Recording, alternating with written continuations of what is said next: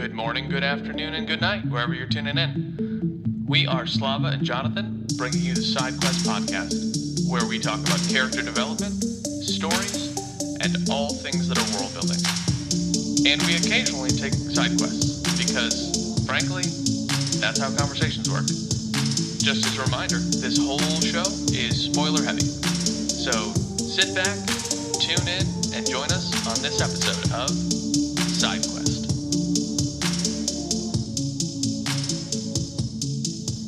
Good morning, Jonathan. Good morning, Slava. How are you doing? I am doing. I'm doing well. You're just doing. I'm doing. I'm just doing. Uh, it's been a, a hell of a week. Did you solve world hunger? I did, but then it got screwed up again, so the world's hungry again. Around Thursday afternoon, we we solved it, and then by Friday morning, it, it all went to hell. What happened? Was it written in the stars? It was written. It was pulsating in the stars. it was like a little telegraph from the stars. All right. Well, because you've you've stepped into it, tell us tell us about this pulsating star. Slava learned something interesting this week. He was telling me before the show, and I thought it would, I thought we should share with you guys. Yeah. So apparently, there is a mysterious blinking light in space that blinks every 21 minutes at us and has been doing so for 35 years. Now, it's not a pulsar and it's not a what scientists called a magnetized white dwarf because those kind of pulsate, but they pulsate every millisecond or something like that.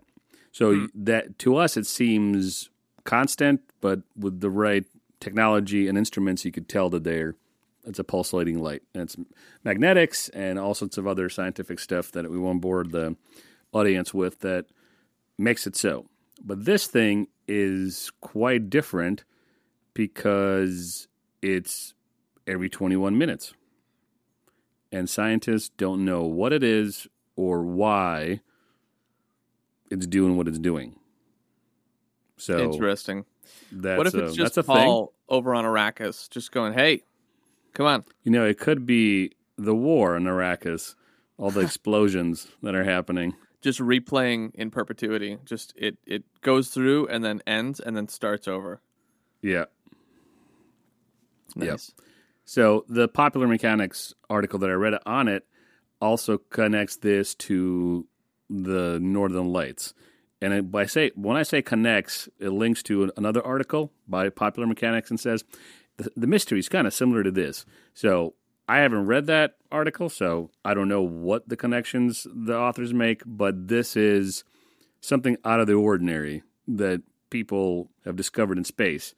And I'm surprised because I won't say I'm an expert, but I'm a bit of a nerd when it comes to space and all science and all this kind of stuff. So I keep my fingers on a pulse, hence why I was reading Popular Mechanics. Pun intended. This is the first time, first time in the 42 years I've been uh, on this planet that I've heard of a blinking light in the sky. anyway, that's what I learned today. I learned it early this morning, so here we go. What did you learn this week?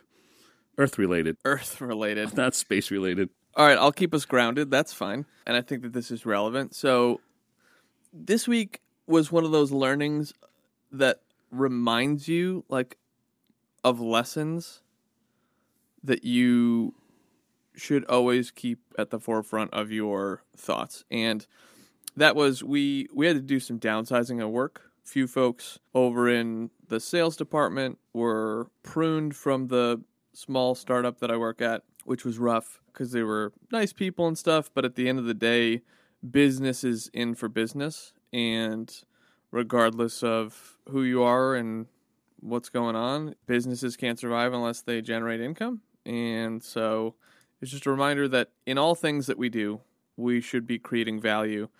And if you're not creating value, you need to find a way to create value. And if you can't, then you should shift course, change the rudder of your boat, and sail in a new direction. So tough decisions, but uh, it, it reminded me that we regularly need to be creating value, not only for business, but also for ourselves. Where if you're doing stuff in life I was talking with my girlfriend last night because it was like I don't know ten or something, and I was like, I've been in the house all week and I don't get out enough.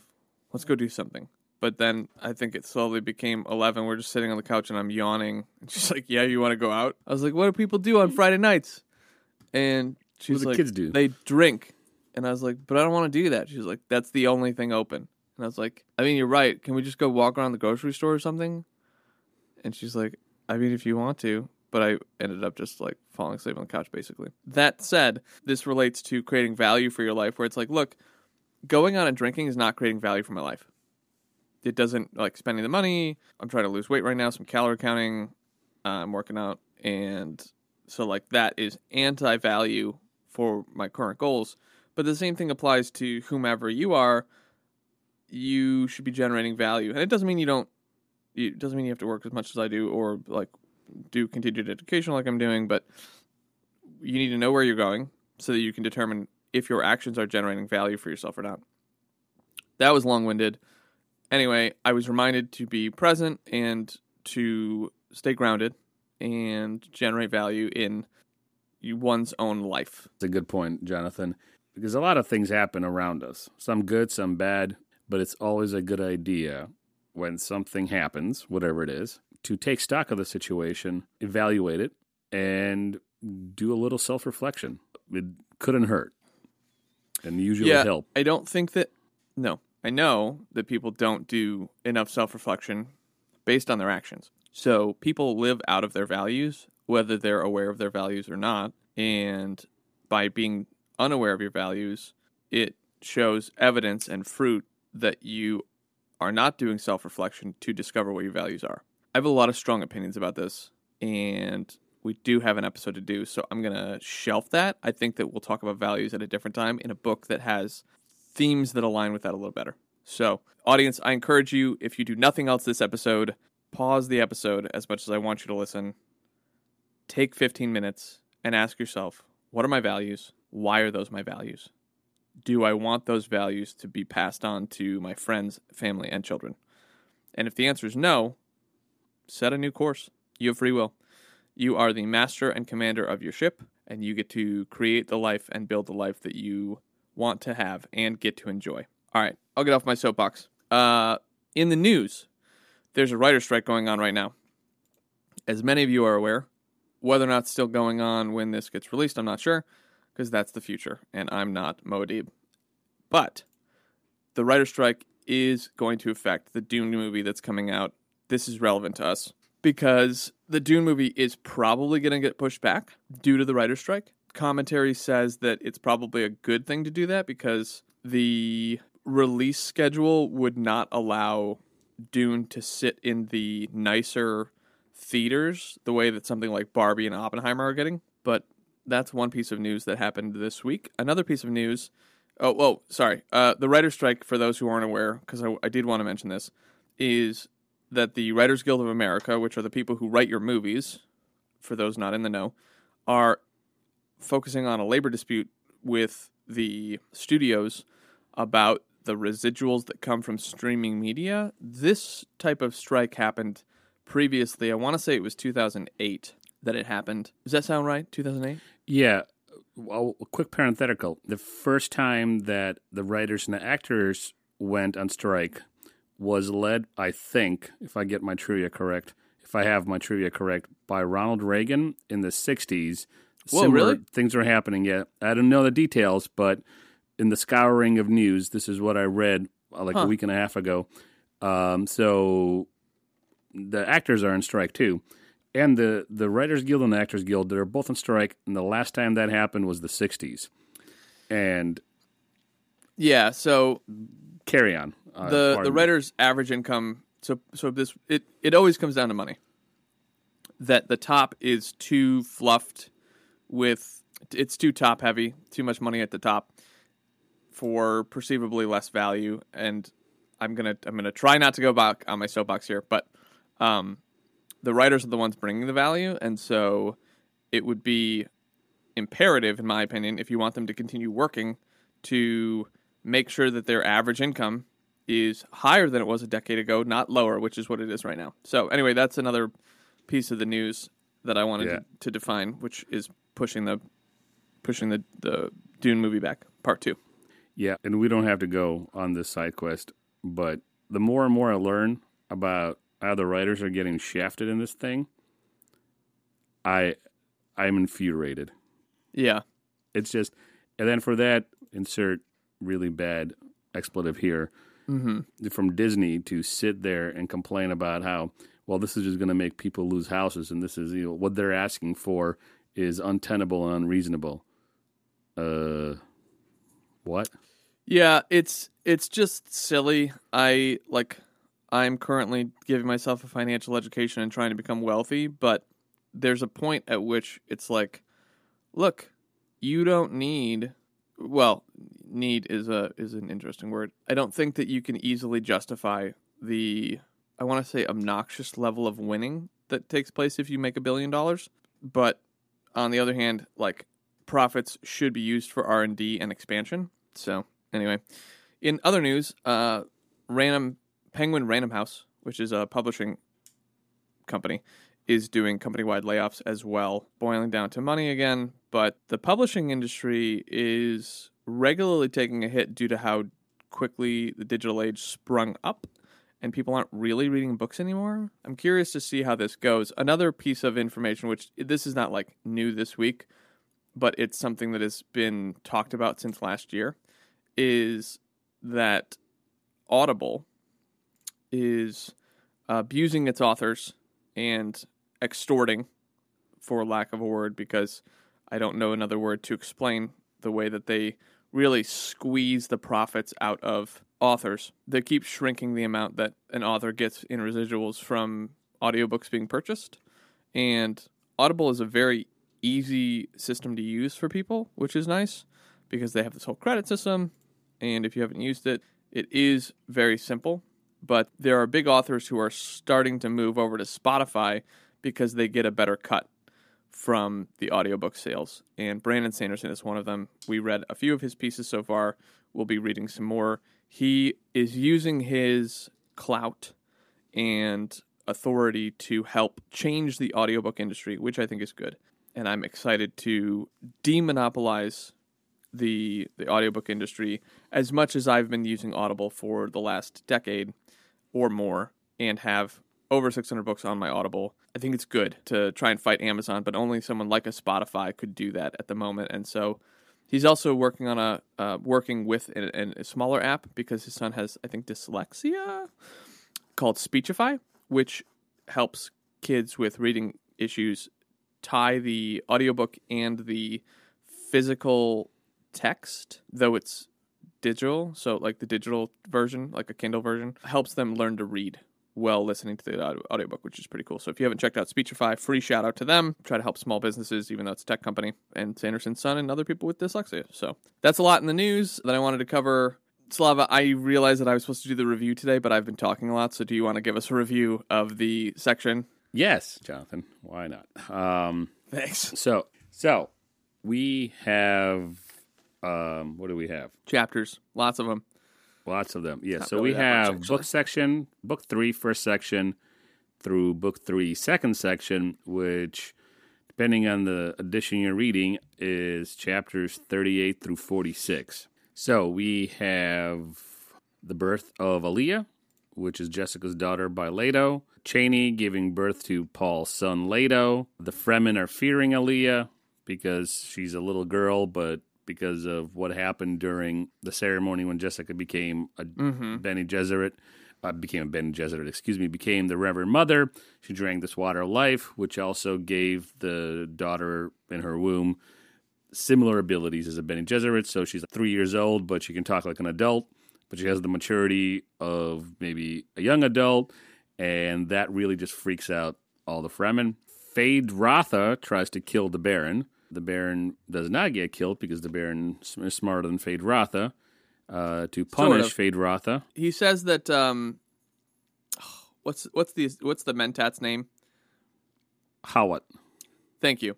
How what? Because we get that. This is an interesting piece, and we can try and dive into this later. But where he's like, Feyd would have gotten me, but Hawat saved me. But I don't want Feyd to know that. Yep. And to punish Feyd-Rautha, he kills his two guards that are loyal to him, or he perceives are loyal to him, and he makes Feyd-Rautha kill all the women in the harem by his own hand as punishment. And Feyd-Rautha's like, oh well, that sucks, but if I don't do this, maybe something more subtle will come along, and it'll be even it'll be something that's uh, a harder bend for me. We have Paul is being challenged by by the Fremen to kill Stilgar or to challenge him and kill him so he can become the official leader of the tribe. Oh, Fremen intercept a smuggling operation and find that Gurney Halleck, Paul Old's teacher, is leading it. Mm-hmm. Halleck reaffirms his allegiance to Paul. Paul gets the Fremen to accept him, and he's affirmed as Duke, and they are ready to fight a fierce battle. Yes. After falling into a spice induced coma, which he Paul thought was going to be like a minute or two, ends up three weeks, ends up to be three weeks. Paul awakens and speaks about two ancient forces that only he can balance. I look forward Yeah, to talking that- about that. Yeah, that's. I know I missed some, even some spicy details. No pun intended, or maybe intended. Ma- Intended. But- Why not? And okay, pun intended.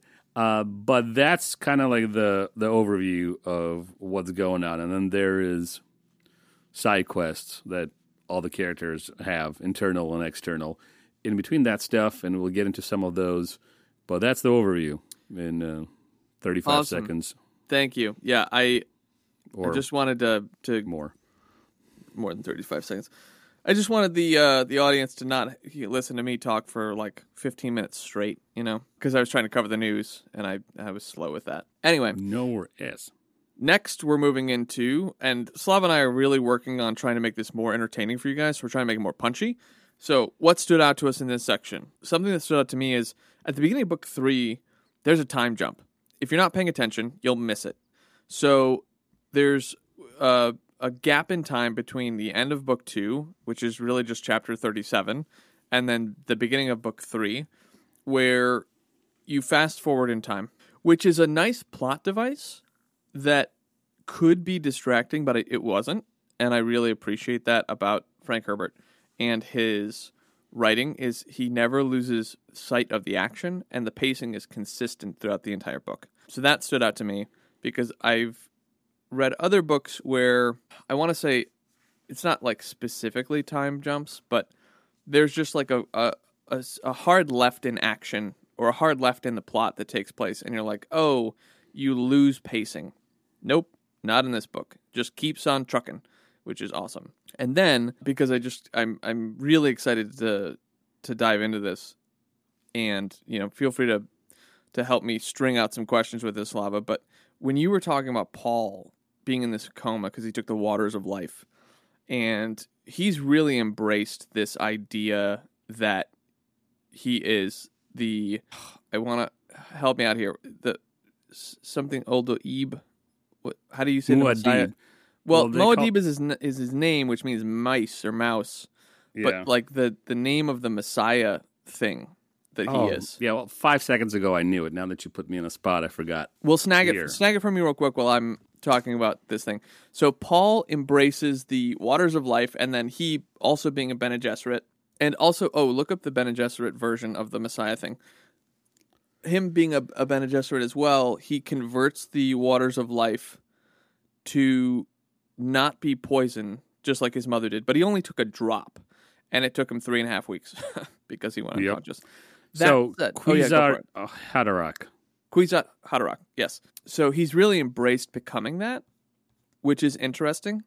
Where if you feel fate chasing at your door and destiny, and you choose to embrace it, it's interesting to see what happens. But that's not my point. My point is that what Paul does, and what we see throughout the story with the Bene Gesserit, and they're like, well, they can look through all of time, but they don't look through the masculine side is that Paul, being the Kwisatz Haderach, uh, Kwisatz Haderach, is that he does embrace both the masculine and the feminine.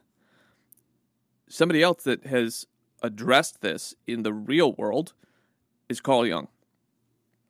and you've heard me if you've listened to anything more than this episode, you've heard me talk about Carl Jung before because I am a big fan and think that we need more people to try to help uncover and push forward the study and industry. I guess I'll call it an industry that is psychology because humans are so complex that until we have more rigorous data, we won't understand who we are as people. Side quest over on that little bit. But Carl Jung talks about the anima and the animus. What are the anima and the animus? Great question, Slava. I'm glad you asked. So, Hey, what are the animus and the and the other thing you said? great, great, great question, Slava. I'm glad you asked. Sorry, no, it's continue. fine. I'll see myself out. Yeah.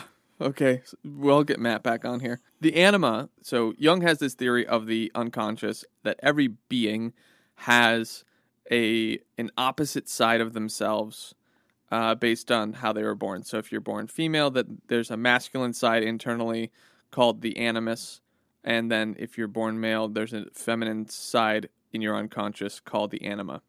And anima is the Latin derivation der- derivate wow Derivative. yeah der- derivation of uh, meaning soul and the animus is a latin derivation meaning spirit so women are born with a masculine side of spirit and men are born with a masculine or a feminine side of soul and it is Paul who takes it upon himself as he's becoming the Kwisatz Haderach to embrace both sides of that, where he is both soul and spirit as one combined. And how does he say it in the in the book? He's like, I'm at the. He doesn't say apex. He's at the. He doesn't say fulcrum. Precipice. Is that what he said? He, I think precipice. he's at the crux. He's Paraphrase it. It's okay. yeah, yeah. yeah. So anyway, I, I'm curious, and I didn't look this up, but I'm curious if Herbert was actually a fan of Jung, or he just kind of came up with this on his own. And this is colloquial, so it doesn't necessarily validate Jung's theory. But I I think it's interesting that there's I, I can't I can't get away from Young. Jung also was the person who came up with the idea of the collective unconscious. So if Herbert came up with this on his own, I think that it does validate the collective unconscious that Jung spoke about. Uh, yes, Slava, you're raising your hand at me. I am, but you, you can finish your thought. But I have something interesting to add to exactly what you're saying. No, no, no. Dive, dive in. I, I, I, I, I All right, yeah. so Paul has now become a Bene Gesserit, which, if you believe the internet, is Latin for "shall have behaved well." That's, that's parenthetical and, and mildly interesting, but the Bene Gesserit in this in this world, they're a religious and political force, right? Yep. And it's an exclusive sisterhood whose members train their bodies and minds through years of mental, physical, all sorts of other training. You could say spiritual training to obtain superhuman powers. It was one way of putting it. They like we talked about human potential as themes in this book, but it's these things and abilities that seem magical to outsiders or some sort of otherly supernatural to outsiders. So, keeping that in mind, the question here is because we're talking you're talking about Paul, can Paul become a true Bene Gesserit? Mm-hmm. So, the way that the Bene Gesserit, the females, so one of the ways the sisterhood gathers knowledge and expands, you know, their collective knowledge is through genetic memory of their female ancestors. But they lack a Y chromosome because, you know, they're a sisterhood. So this prevents them from having the same access to their male ancestors. So they can't gather the knowledge of their male ancestors. But a male individual capable of mastering the Bene Gesserit's art could become the most powerful being in the universe because he can master their art, get their memories, and also have access to his male ancestors' memories as well. So whatever happened to Paul in those three weeks with the spice propelled him again, just like in the beginning of the book when he's on the Thopter and he's mm-hmm. captured, and then they they escape him and Jessica. There's this massive shift, like within an hour, he has surpassed his mother in certain Bene Gesserit call them abilities. So what is happening to Paul here is he's truly becoming a male Bene Gesserit. And maybe, maybe that's why the Bene Gesserit, when they tell their you know sisters who are married to kings and powerful men, try to have a daughter, and they they have the ability to force themselves to have a daughter, right? Yeah. But Jessica forced herself to have a son specifically. Mm-hmm.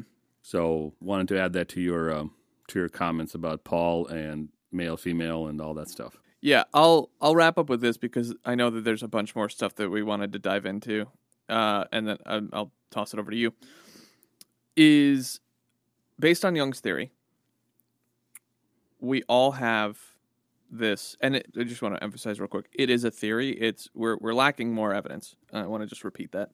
So this is not necessarily truth in the capital T objective sense, but it is something that we should be cognizant of and aware of. And I think that a lot of humans go through some sort of questioning of, well, what does it mean to be a man or what does it mean to be a woman? And an unpacking of self, if you will, because it's this unconscious state of yourself that draws you in an opposite direction. This gets into something we spoke about at the beginning of the episode, and by we I mean me, about determining value and determining self and doing self reflection, but it's learning to mature this side of yourself where it's it mature and, and maturing by integrating and saying, okay, what is this side of myself asking for? And just coming with curiosity and going, okay, well, why is it asking for that? And then giving it some of that, whatever it's asking, within reason and temperance, and embracing like what part of yourself is trying to be more strength and soul and masculine, and what part of yourself is trying to be more feminine and spirit and beauty or artsy or what have you.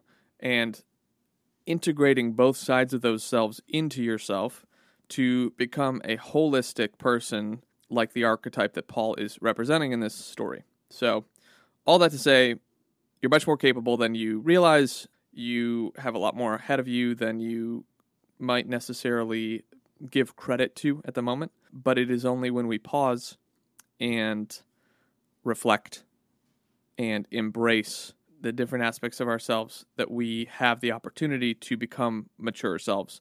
And this doesn't mean folding to every whim and urge of emotion that we have, but it does mean that it requires digging. And digging un- means uncovering uncomfortable truths of ourselves to discern what it means to mature toward integration.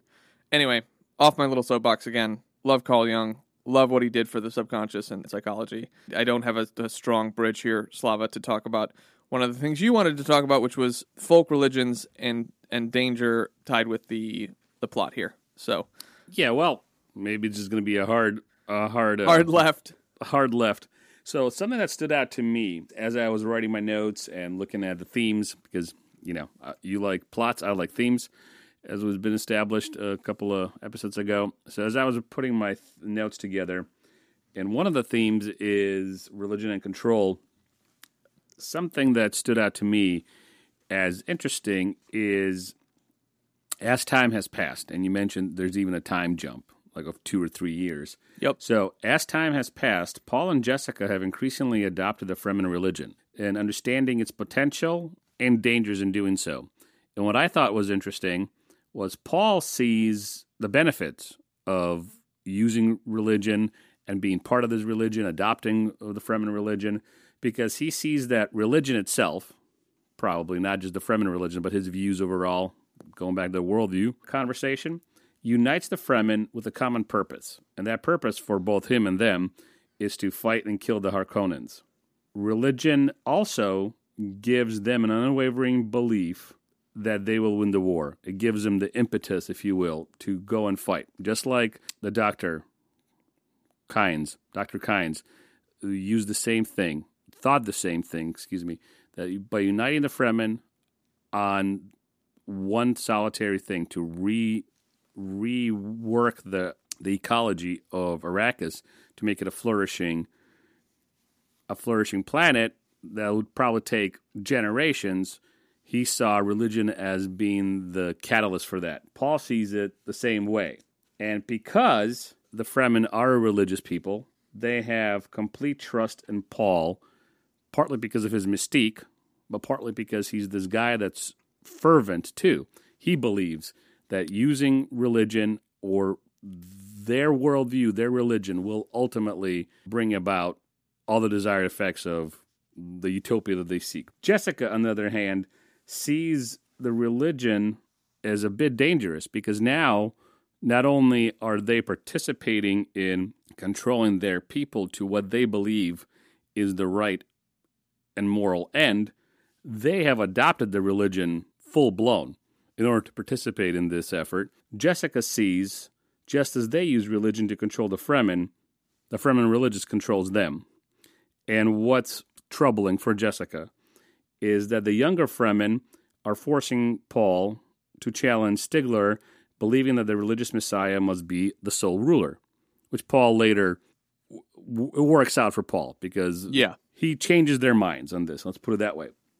But the thing that really stood out to me, right, like this little domino effect as I was reading this and then later taking notes on it, is the Fremen's religious superstitions against Alia. So not only were all these guys and gals at the ceremony when it was revealed that yes, Jessica hid the pregnancy, and yes, this is what happens because of that, and yes, that the baby Alia now has the same memories as the as the Reverend Mother, and as Jessica becomes the Reverend Mother, and she is infused with this knowledge and these memories that somehow gets the baby, and because the baby is still a child, she has surpassed all the children her age because she talks like an adult, thinks like an adult, has information to tap into that makes her different. And because of the fervor of their beliefs, they find this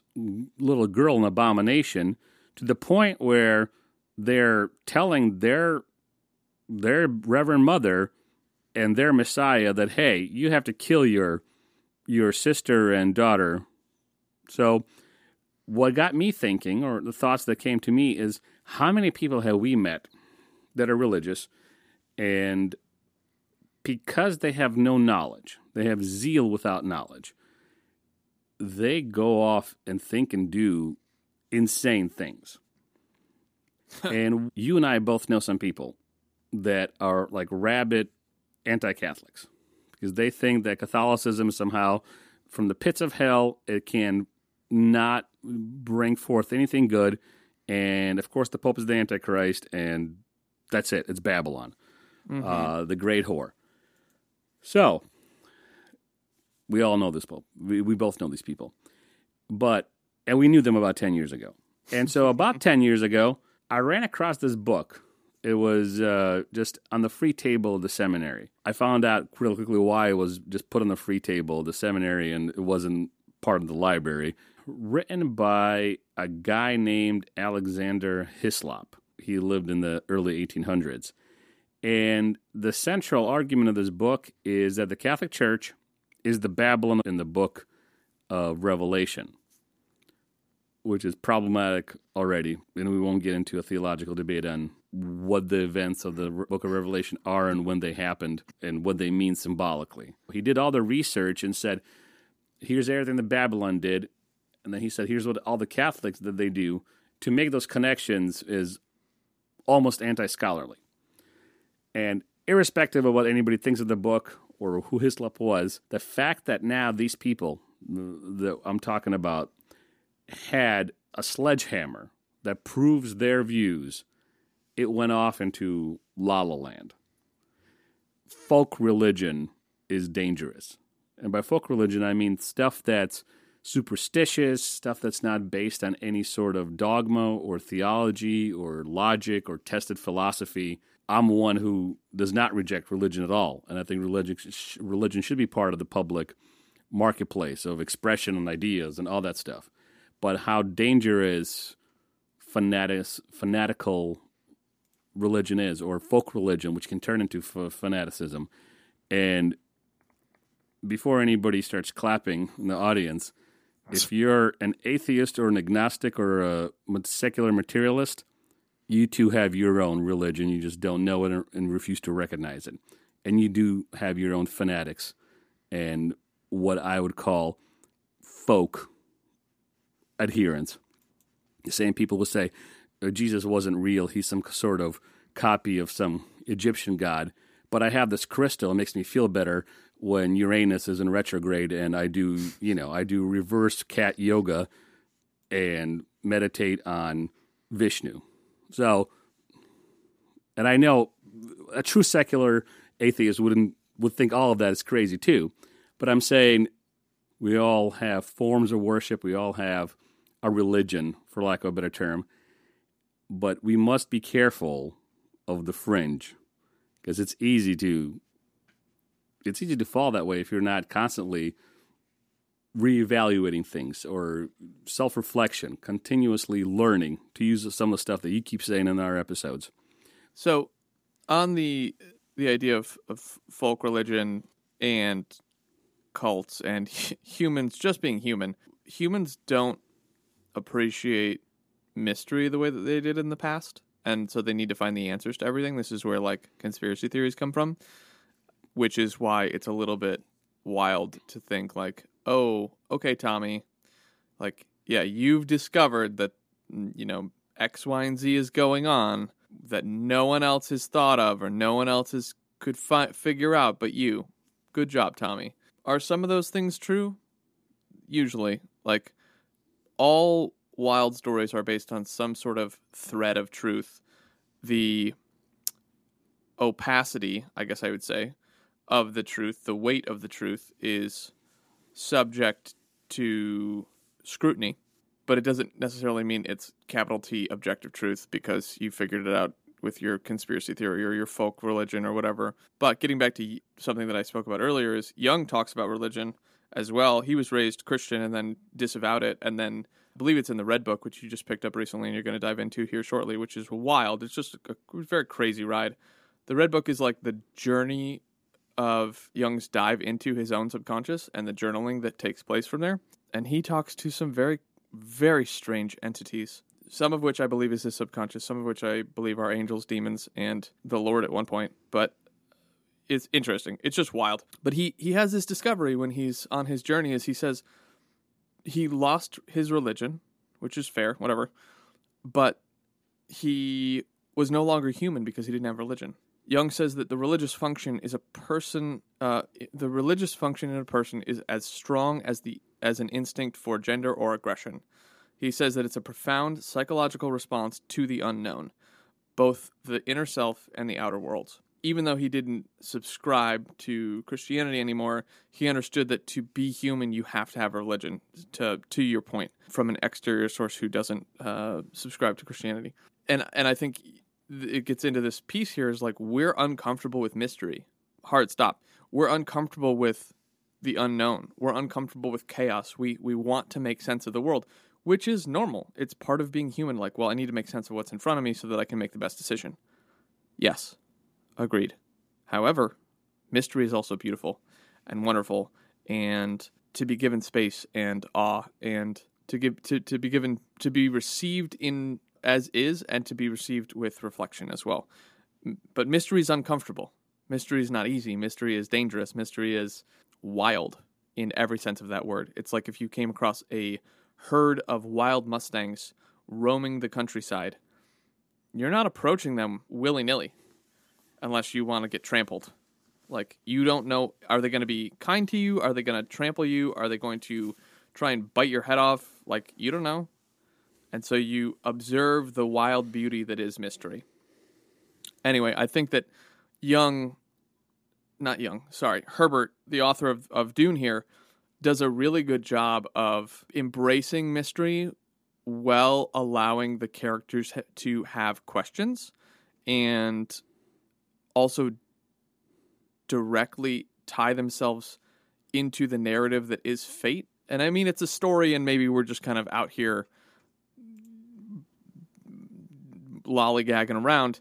That's but, what stories are for. Yeah, to be, dis- to be dissected.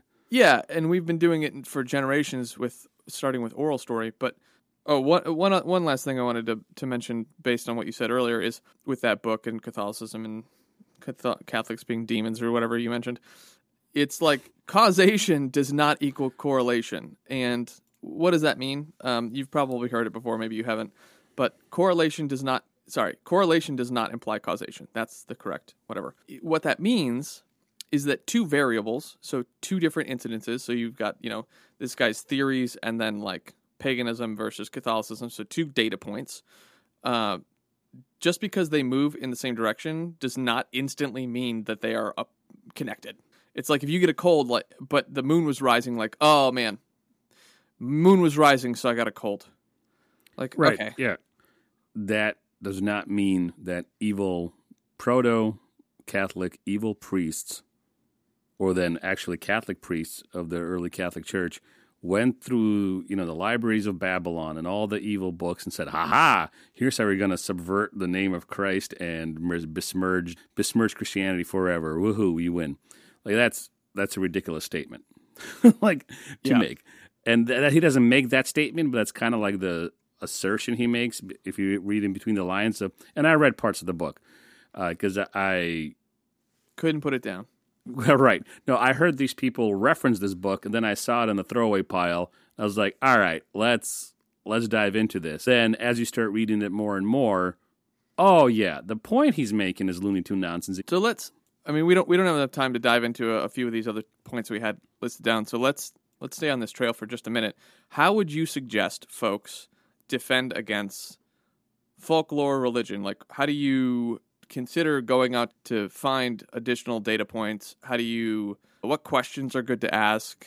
What you know? I don't really know how to describe this, but like we have listed down as one of the themes is religion and control. Paul and Jessica have adopted Fremen religions to benefit them, but there's also dangers there. They they've found a unity to fight fight against the Harkonnens, but the the religion that they have adopted is also a control over them as well, because to be a part of a system is to also at least partly submit to a system.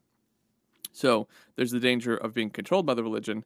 So how does one both embrace the the beauty of religion and tradition and something like that while still defending against tyranny, if you will?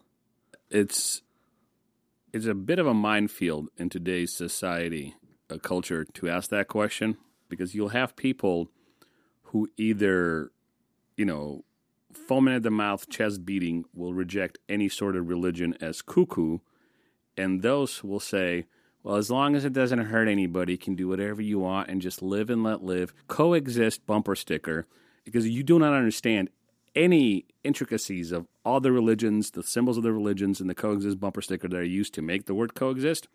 And I'm not against coexisting with other religions. I'm saying your worldview and your the intent behind what you're saying is ludicrous. It's not based in any reality because all those religions have a system, a philosophy, a logic to them.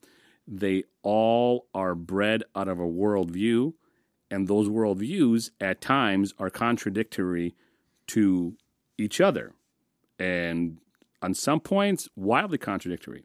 Yes, Jews and Muslims and Christians believe that you should love your neighbor and be kind and love God and honor Him and honor, you know, those around you. But their view of how you get to heaven, to use five year old language, wildly different, completely different. Their views on Jesus, completely different.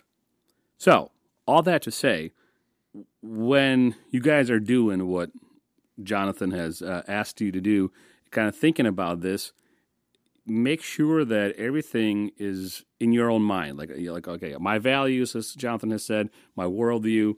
Make sure definitions, categories, and logic is is followed. So, and that'll help you reassess yourself too.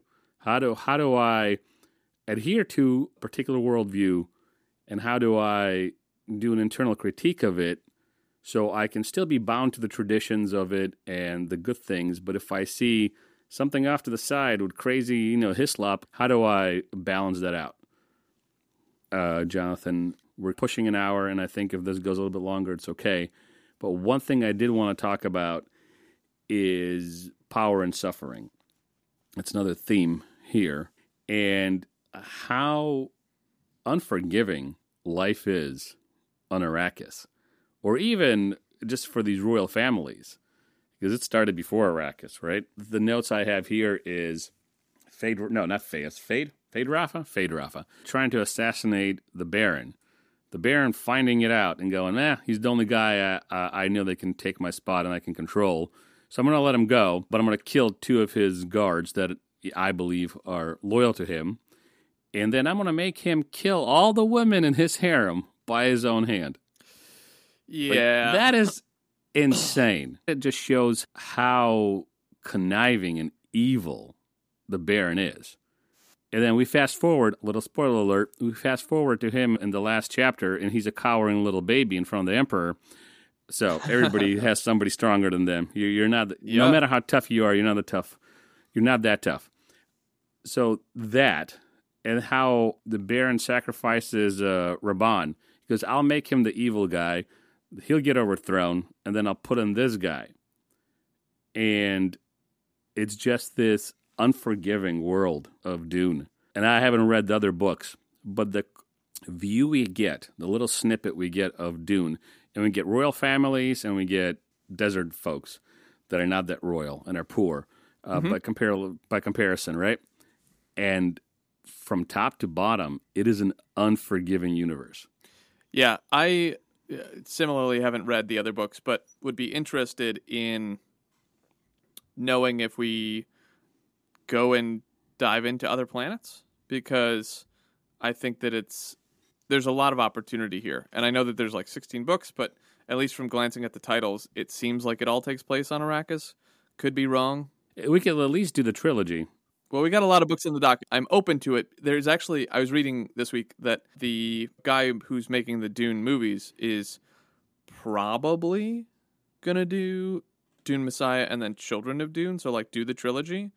I uh, maybe I'm wrong on the books uh, like, in the order. Yeah, that's Dune Messiah and Children of Dune. I think you're right. Children of Dune. Yeah. So that's um that's a possibility on the docket. I think that it will depend on how much money they earn from the second movie. Uh, but you know, if they if they don't push it back, then they probably are going to make less. But you know. Yeah. But this unforgiving landscape, if you will, both figurative and literal, like we've said before, affects the people and they affect the landscape. It's a the ecosystem that Herbert was fond of discussing. But both Baron and Paul kind of understand the necessity of violence to an end, as a means to an end. And Paul is more reluctant to it, right? And the Baron is a willing participant in the violence. Mm-hmm. He he sees it as the natural course, where Paul, even though he's going to blow up the planet, he does it not because he's some you know psychopath, but he sees this the only way to getting the guild and the emperor to. And maybe it's a bluff, which uh, which is very much like our world. The world is unforgiving. You don't deserve anything. I, I understand that people do hold that to be that belief to be true but the world doesn't believe that you deserve anything. I think is a better way to say it. Actually, you know, people say Mother Nature is a, um, a fickle mistress, but if you go live in the wild, mountain lions who are going to eat you, or bears, or creatures of the night, insects, like they don't care. You don't deserve anything to them.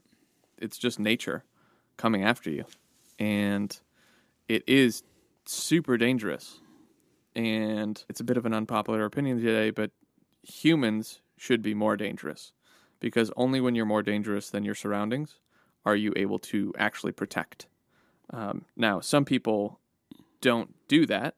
They don't choose to protect when they become dangerous or powerful, but they choose to be tyrants. And that yeah. is a, a whole nother thing that is looked at here throughout the book because I would say that it's pretty easy to show Paul is someone who is forced into situations that make him choose to become powerful or weak.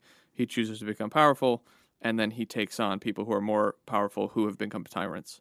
But the uh, and I don't think that we prepared for this, but to discuss where's the line between powerful and benevolent and powerful and tyrant. Well, the simple answer, I'm going to sound like a broken record. It's the it's your worldview, and it's not that black and white. There, the good people can be could fall into a gray area. It could even make grave mistakes.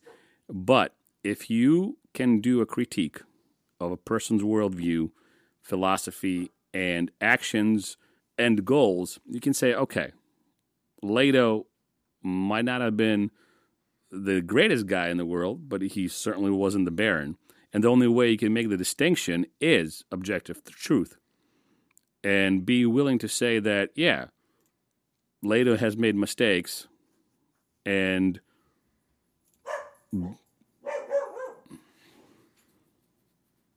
and Roxy Roxy apparently disagrees. She thinks Leto's great. Yes. Yeah. But at the end of the day, if you find yourself in Arrakis, figurative or literal, get yourself a woman like Chani. Because keeping the drumbeat of Slava finding himself attracted to female characters in books, Chani, some guy calls out her man and she just goes and stabs him in the face. I kind of like it. Uh, you know, she dusts off her apron, puts baby Leto down, and gives him a pacifier. He takes a crisp knife and stabs a, a bastard in the face. I, I kind of like Chani. Chani's my kind of gal. Mm-hmm. And then when he, Paul gets all butthurt about it, she's like, "Hey, shut up! Now people know that your woman can kick anybody's ass too. So keep quiet and go do Duke stuff." I like it. I like it. And then he's like, "Okay." It's not Because he exactly likes how it it went too. down, but all right. all right. Because he likes it too. Fair enough. Fair enough. That's my assessment of things, and I am correct. Well, that's the episode today, folks. Next episode, we will wrap up Dune. Please stay tuned for uh, that. Oh, Roxy's Roxy's here. Yes. Hi, Roxy. That one's Roxy, right? That's one's Roxy. Okay. Uh, Roxy read books. We're gonna get her on the Roxy, podcast. yeah, Roxy does read books, but only evil books like the ones you sent me in the Oh, good. on Instagram. That's why she's psychotic. Oh, good, good, good. Uh, yeah. So that's it. That's the episode. Stay tuned for episode five. This one's five. This one's This five. one's five. Well, part Uh, five, not episode part five. Episode like thirty something. 35. Well, stay tuned for next time as we wrap up Dune. And then in our final episode, we will have two guests on. Like we, well, we're to have two guests on, but we always do guests, you know, at the end there. So thanks for tuning in. And Slava, tell us where we can find the SideQuest podcast on socials and stuff. We are on TikTok and Instagram at the SideQuest Podcast, and we're also on Spotify, which is where we have our podcast hosted. We're also on Apple and Google, but most of our listeners on Spotify. So mm-hmm. for you guys on Spotify, go to the episodes and answer our questions. The the most basic question there is how'd you like this episode or what'd you think about this episode? Drop us a note there, tell us what you thought. Also, suggestions for books. We're always looking for suggestions. Now, we have the next month or two planned out, but it doesn't mean that we won't adjust or put your book on the docket for us to talk about. So, for me, that's the most important thing. Give us ideas, give us feedback. We want to engage with you. And we are we're on YouTube too, but we're just building that out. It's SideQuest Podcast on YouTube. Um, we're testing those waters, but if you want to give us a like there, you'll be ready when we launch it. That's right. All right. Until next time, Wanderers, we'll catch you on SideQuest.